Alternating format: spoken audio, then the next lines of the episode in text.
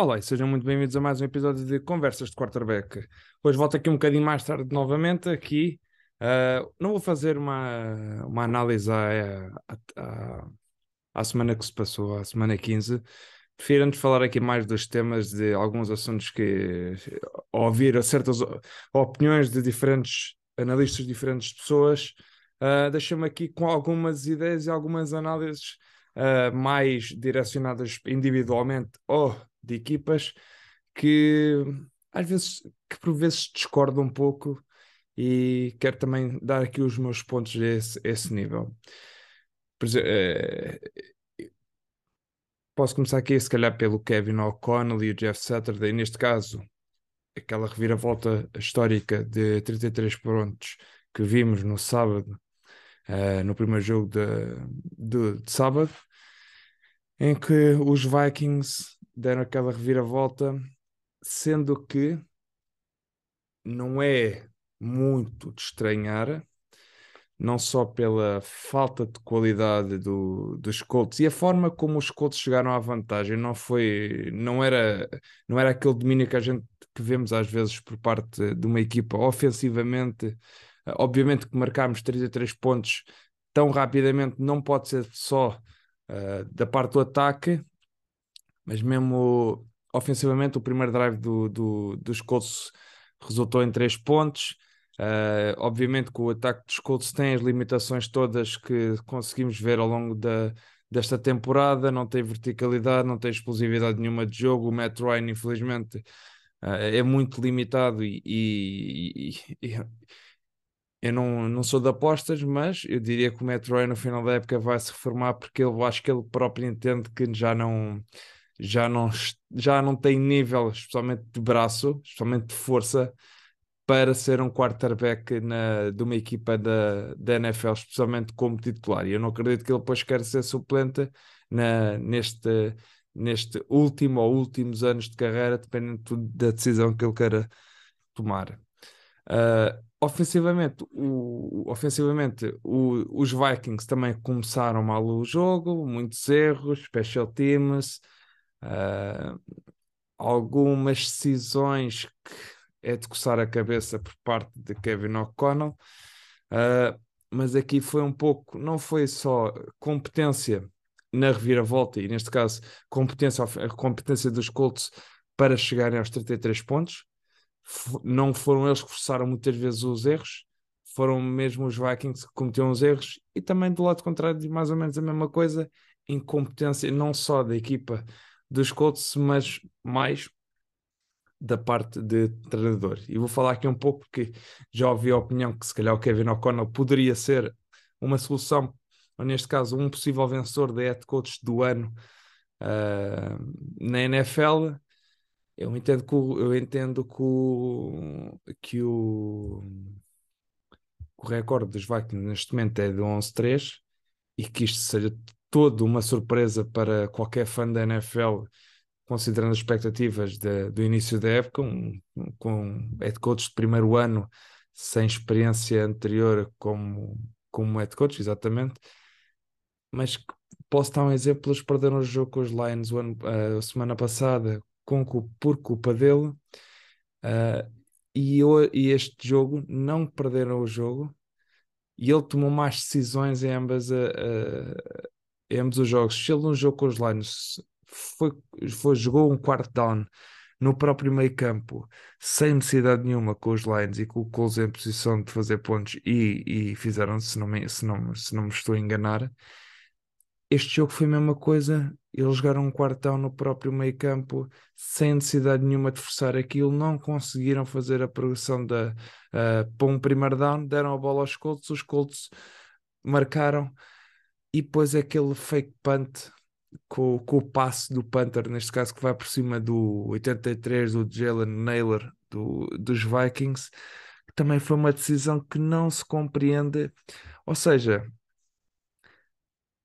no papel do, do head coach, como é que é possível estarmos a falar de uma pessoa, de um head coach, que comete tantos erros uh, a nível de decisão? A gente tivesse assim, ah, ele, ele, ele tomou essa decisão, uma decisão arriscada, mas são decisões que eles realmente conseguem, conseguem completar, porque realmente parece que aquilo foi executado antevendo o que é que a outra equipa iria fazer e realmente teve resultados positivos com isso. Mas dois jogos, um, este não custou a derrota, porque lá está, por causa do outro treinador que também está tá do outro lado. Agora, como é que é? Como, só não compreendo é esta narrativa de estarmos a querer falar do Kevin O'Connell como se fosse aqui um, um grande head coach, quando de certa forma sobrevive de Kirk Cousins e de Justin Jefferson uh, ofensivamente. Uh, dou-lhe, dou-lhe, dou-lhe o crédito naquele call, naquela chamada para, para o Dalvin Cook, que empata o jogo. Uh, não empata o jogo, neste caso eles depois empataram com, com o two-point conversion do T J. Hockenson, Uh, que ficou trinta e seis a trinta e quatro, e depois a conversão do, do T J. Hockenson.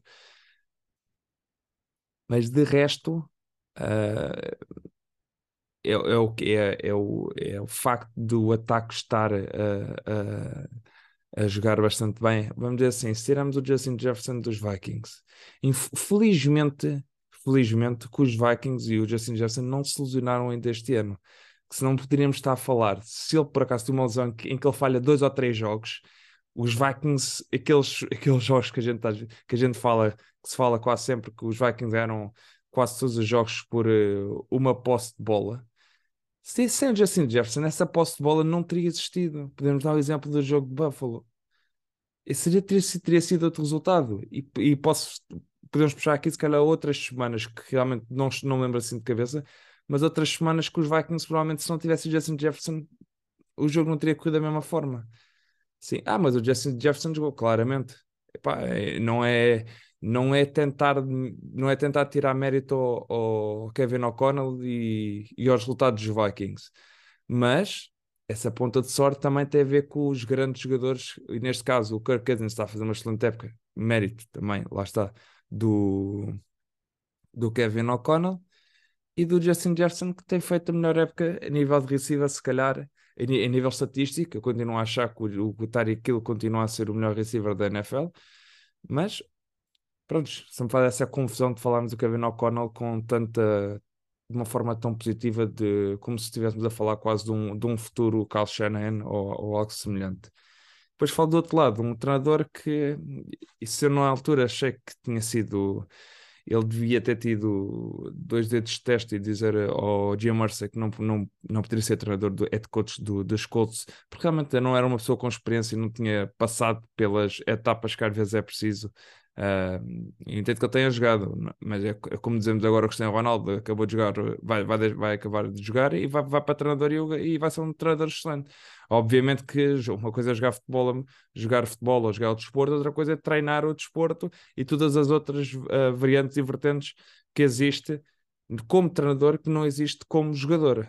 E todo o conhecimento a nível tático e técnico e de treino e, e não só psicológico, mas a nível de interrelações que tem que se ter com os seus jogadores, ou pelo menos devia-se ter com os seus jogadores, não é, não é a mesma coisa. E, e ele foi treinador, de, foi head coach de, em, em high school, Jeff Saturday, mas a N F L é outro mundo, é outra exigência, são outro tipo de pessoas, são muito menos submissas que se calhar, muito provavelmente os miúdos prontos de quinze até aos dezoito anos. É outro tipo de, de, de personalidades com que estamos, a, com que estamos a, a, envolvidos. E depois nem vamos falar do planeamento de uma época, que uma coisa é pegarmos numa época a meio em que realmente é só seguir com o barco à, à, em frente, como posso dar exemplo, lembro daqui neste caso do lado do futebol, o Sou Sapinto, quando entrou uma época no, no Sporting, chegaram a vencer o Manchester City, depois na, na outra época seguinte, em que tinha que haver um planeamento de época, tinha que haver aqui um planeamento de uh, curto, médio e longo prazo, uh, ou, ou, ou anual e semanal.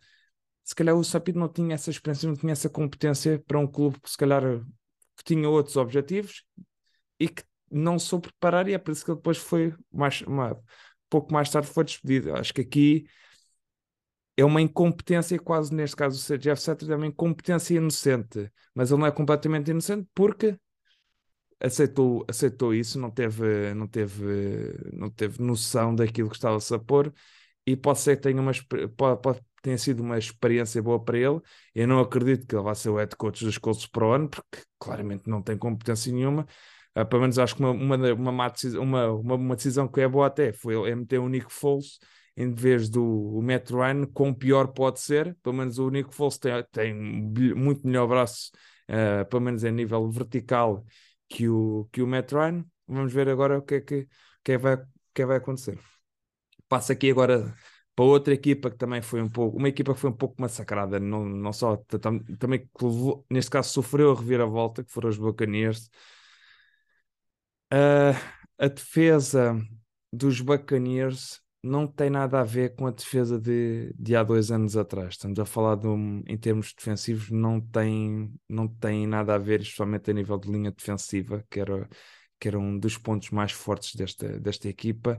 Perderam, de, lembro de há dois anos, o, o Sul, o Pierre Paul, assim, dois nomes assim maiores a, a, a, de cabeça.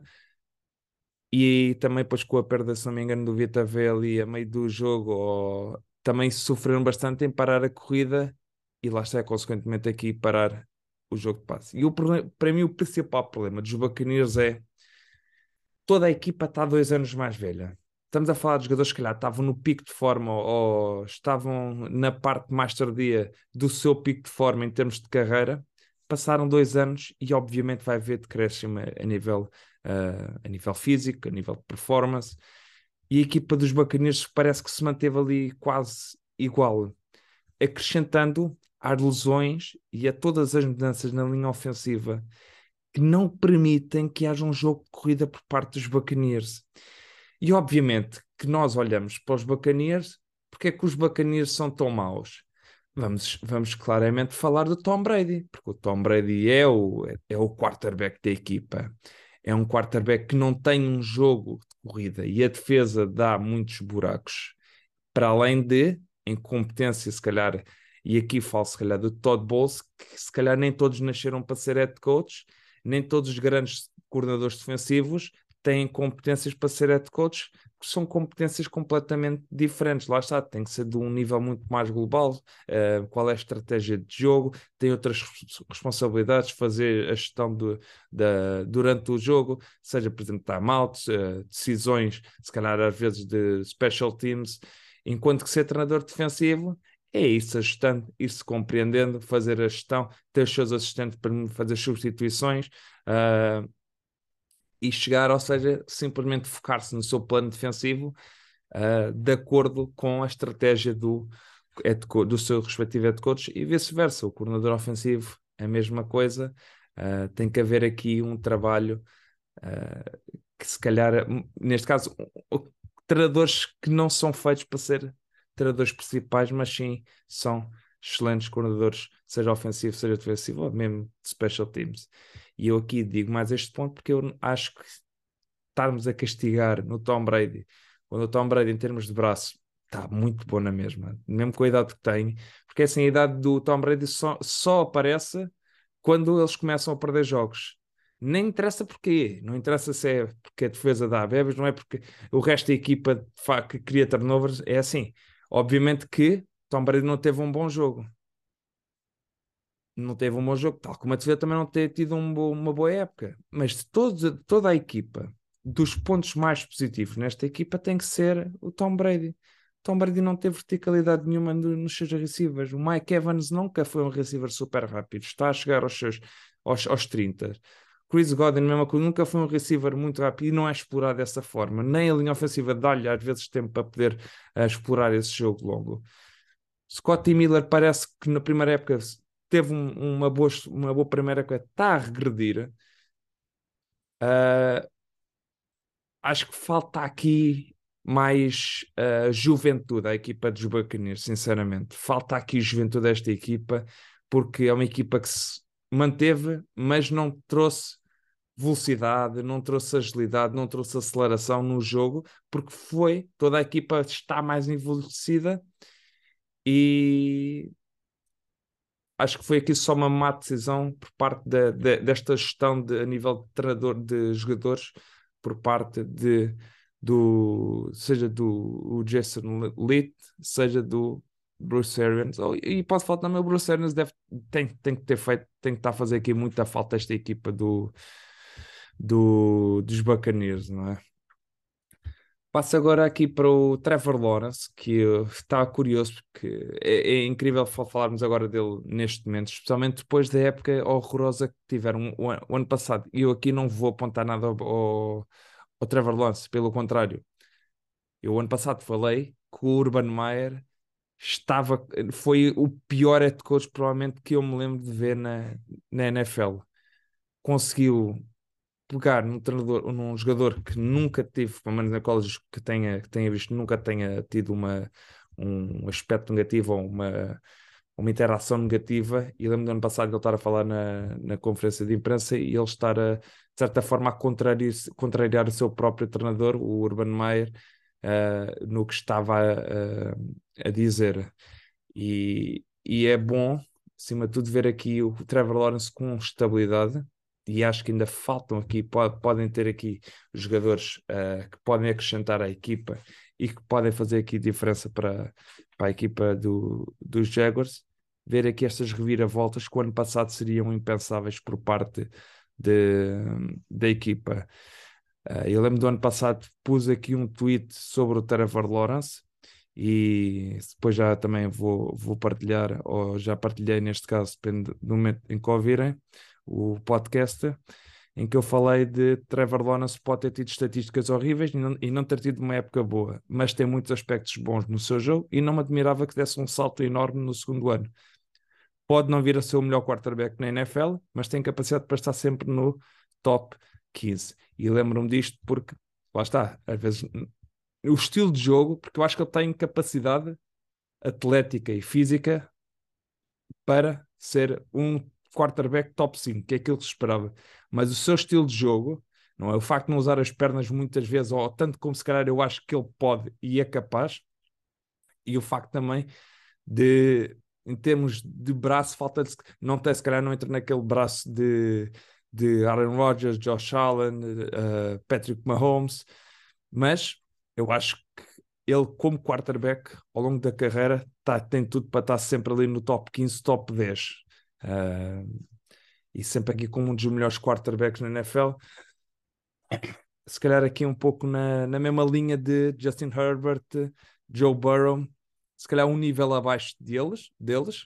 Uh, não tem, lá tá, não tem o mesmo braço que eles, mas no entanto acho que tem tanta qualidade e pode, pode fazer uma carreira fantástica também com a estabilidade que é necessária. Porque assim, o que ele sofreu o ano passado com o Urban Meyer está a sofrer para mim este ano o Mac Jones em, em New England. E, e era algo que eu nunca esperaria dizer por parte de, de Bill Belichick. Bill Belichick, lá está, isto são erros que não, que não parecem de uma equipa de, de Bill Belichick.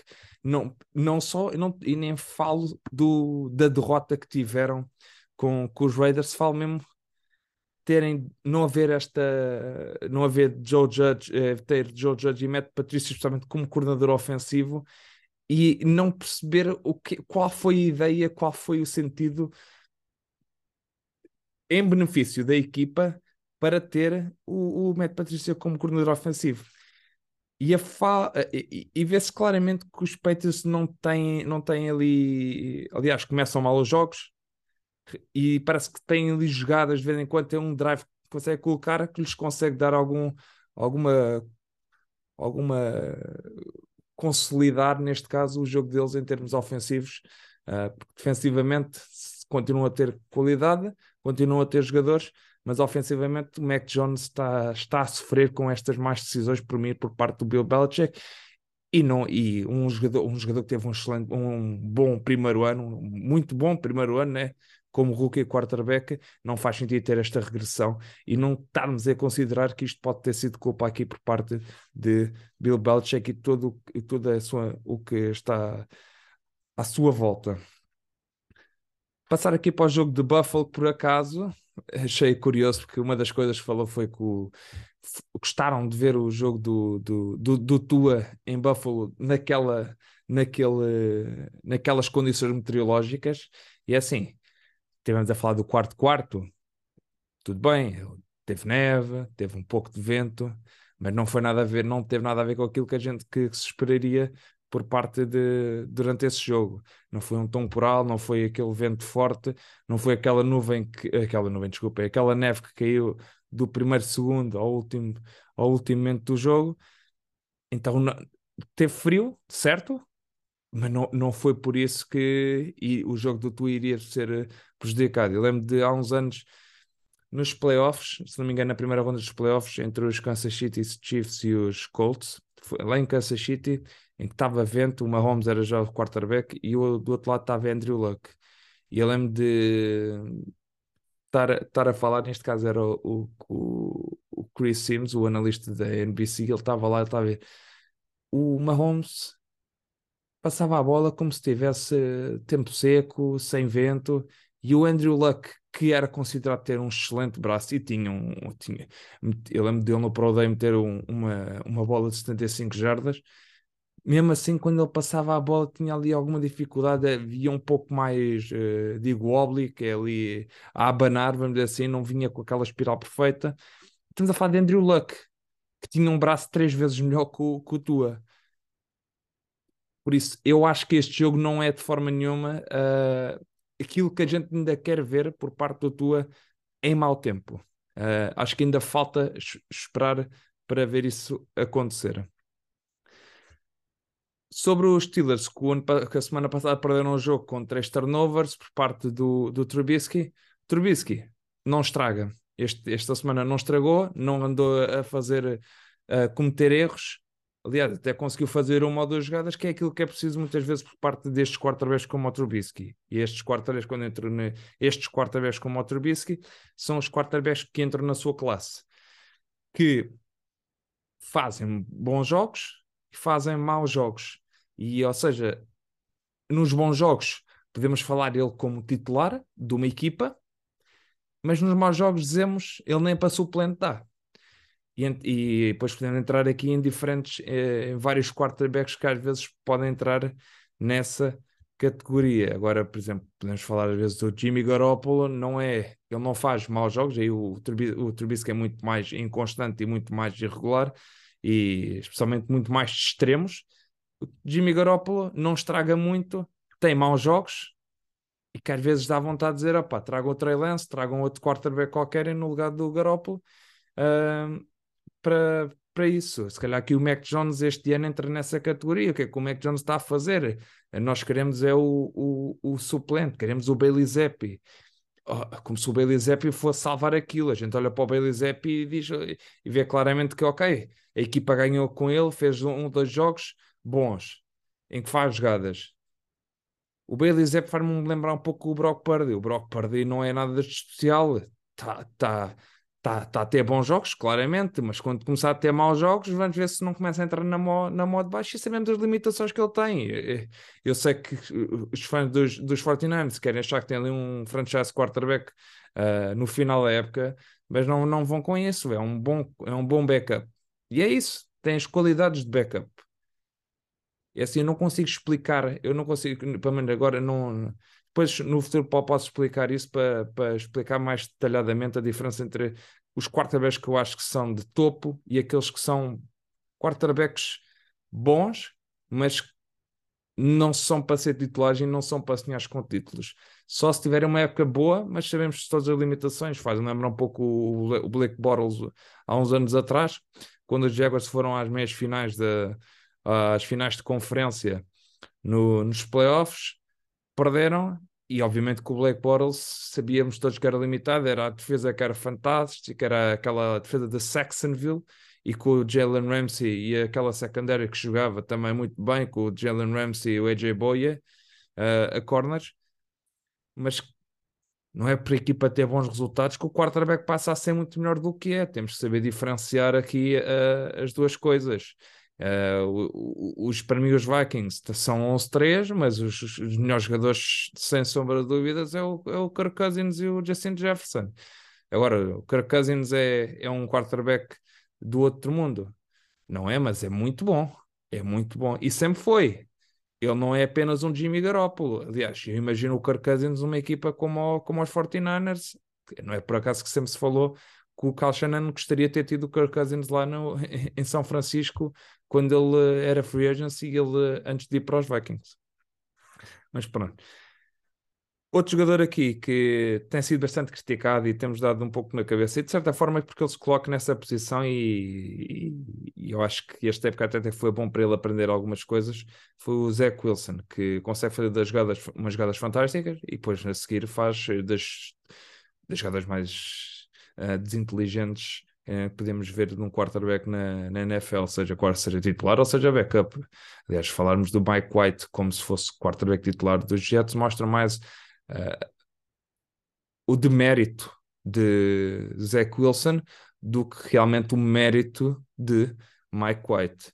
O Zach Wilson não consegue às vezes é fazer as coisas mais simples e, e é isso que realmente lhe falta. Eu acho que é um quarterback que daqui a dois anos estará, no, estará mais consolidado e eu acho que aí é quando será que ele conseguirá uh, estar a entrar mais naquilo que a gente esperava em termos de potencial dele, em que ele vai conseguir complementar as suas, as suas big plays, a sua, o seu braço e as suas grandes uh, jogadas que ele consegue produzir e já vimos fazer, como cortar os erros que também consegue cometer e ser muito mais consistente a nível de precisão de passe e de footwork que é preciso para o jogo de passe, mais que às vezes parece que são passes fáceis, mas que nós...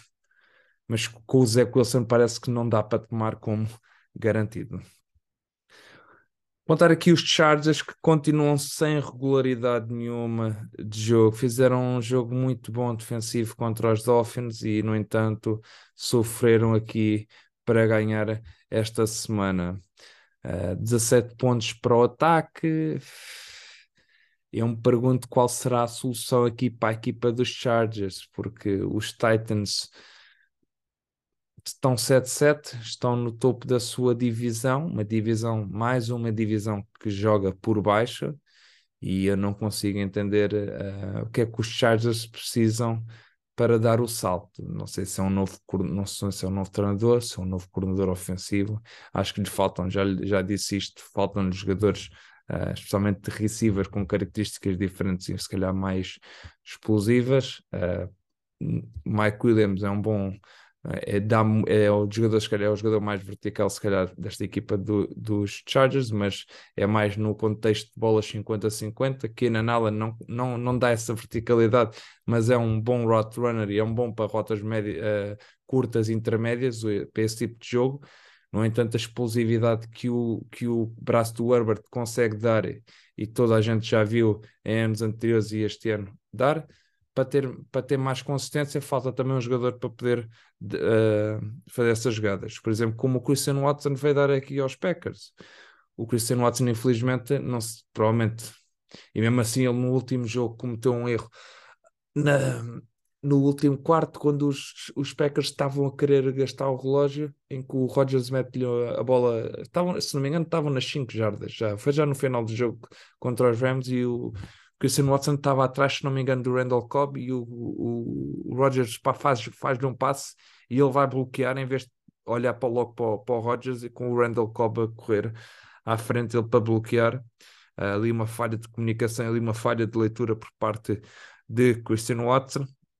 E aqui sobre os Packers, eu não sei se foi um pouco de falta de confiança no início por parte do Rodgers, seja no receiver, seja o próprio o Matt LaFleur, que não teve Uh, confiança aqui, obviamente no início do ano, acho que havia um, um play calling forçado para Rodgers, sabendo que não era esse o jogo forte da equipa, e temos visto que eu não sei, eu não sei ao certo quanto é que o Aaron Jones está a receber por parte dos Packers este ano, mas ele pode, devia receber o dobro, porque eu, eu, eu, se ele para mim é o motor desta equipa dos Packers desde o início do ano, é ele que de certa forma desequilibra e tem dá esta continuidade que é sempre preciso para uma equipa, para estar sempre em situações confortáveis para depois num segundo, num terceiro down, ou até mesmo num quarto.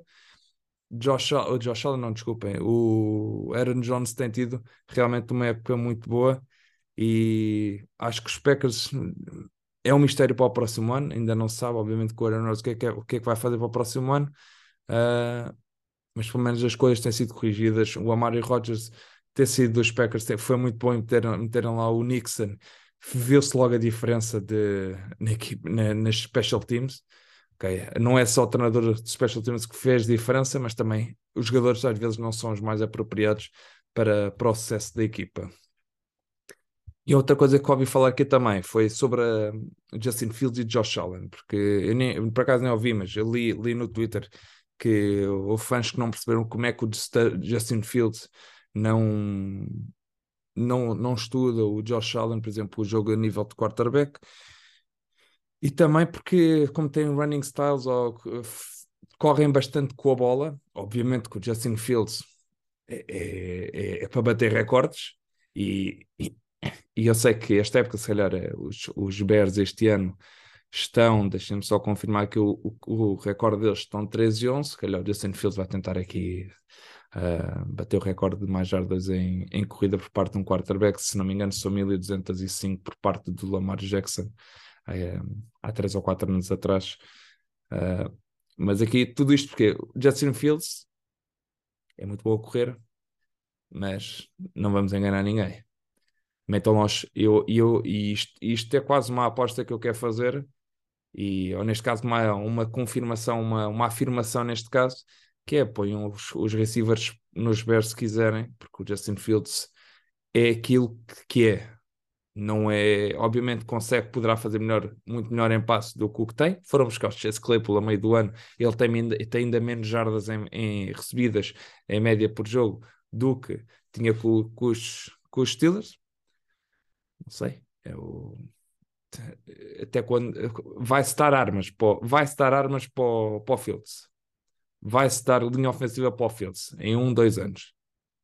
Mas obviamente que as desculpas vão começando a cair, porque o estilo de jogo que o Justin Fields tem não é um estilo de jogo uh, a longo prazo. E não digo isto só da forma de corrida, é a forma, o estilo de jogo. Não dá para um quarterback ser só, ser só correr. Tem que ter jogo, tem, tem que ter, uh, tem que ter braço, tem que ter rote, tem que ter uh, consistência no jogo de passe. E é isto que, apesar de tudo, o Justin Fields não tem, não tem sido criticado por isso, porque tem sido um excelente corredor e pronto, ficamos to- eh, o, o, todos nós ficamos ah, maravilhados de ver aquelas jogadas fantásticas de fugir a, ao sec, de fugir à pressão, de fintar os jogadores no, defesas eh, em, em campo aberto. Isto tudo deixa quase babados, mas enquanto quarterback para os Bears não não estou a ver não estou a ver isto não estou a ver ele ser o quarterback de futuro dos Bears com o que ele tem jogado até ao momento. Porque obviamente que ele vai se ilusionar. A gente fala sempre do Josh Allen, aqui a, diferen- a semelhança entre o Josh Allen a correr e o Justin Fields. Ambos não têm um pouco de noção de quando devem cair, e eu acho que o Josh, Josh Allen em Buffalo corre muito mais a bola e tem muito mais jogadas desenhadas para ele correr com a bola do que devia ser, do que devia ser para mim. E aqui o Justin Fields é um pouco, não é desenhado muitas vezes, mas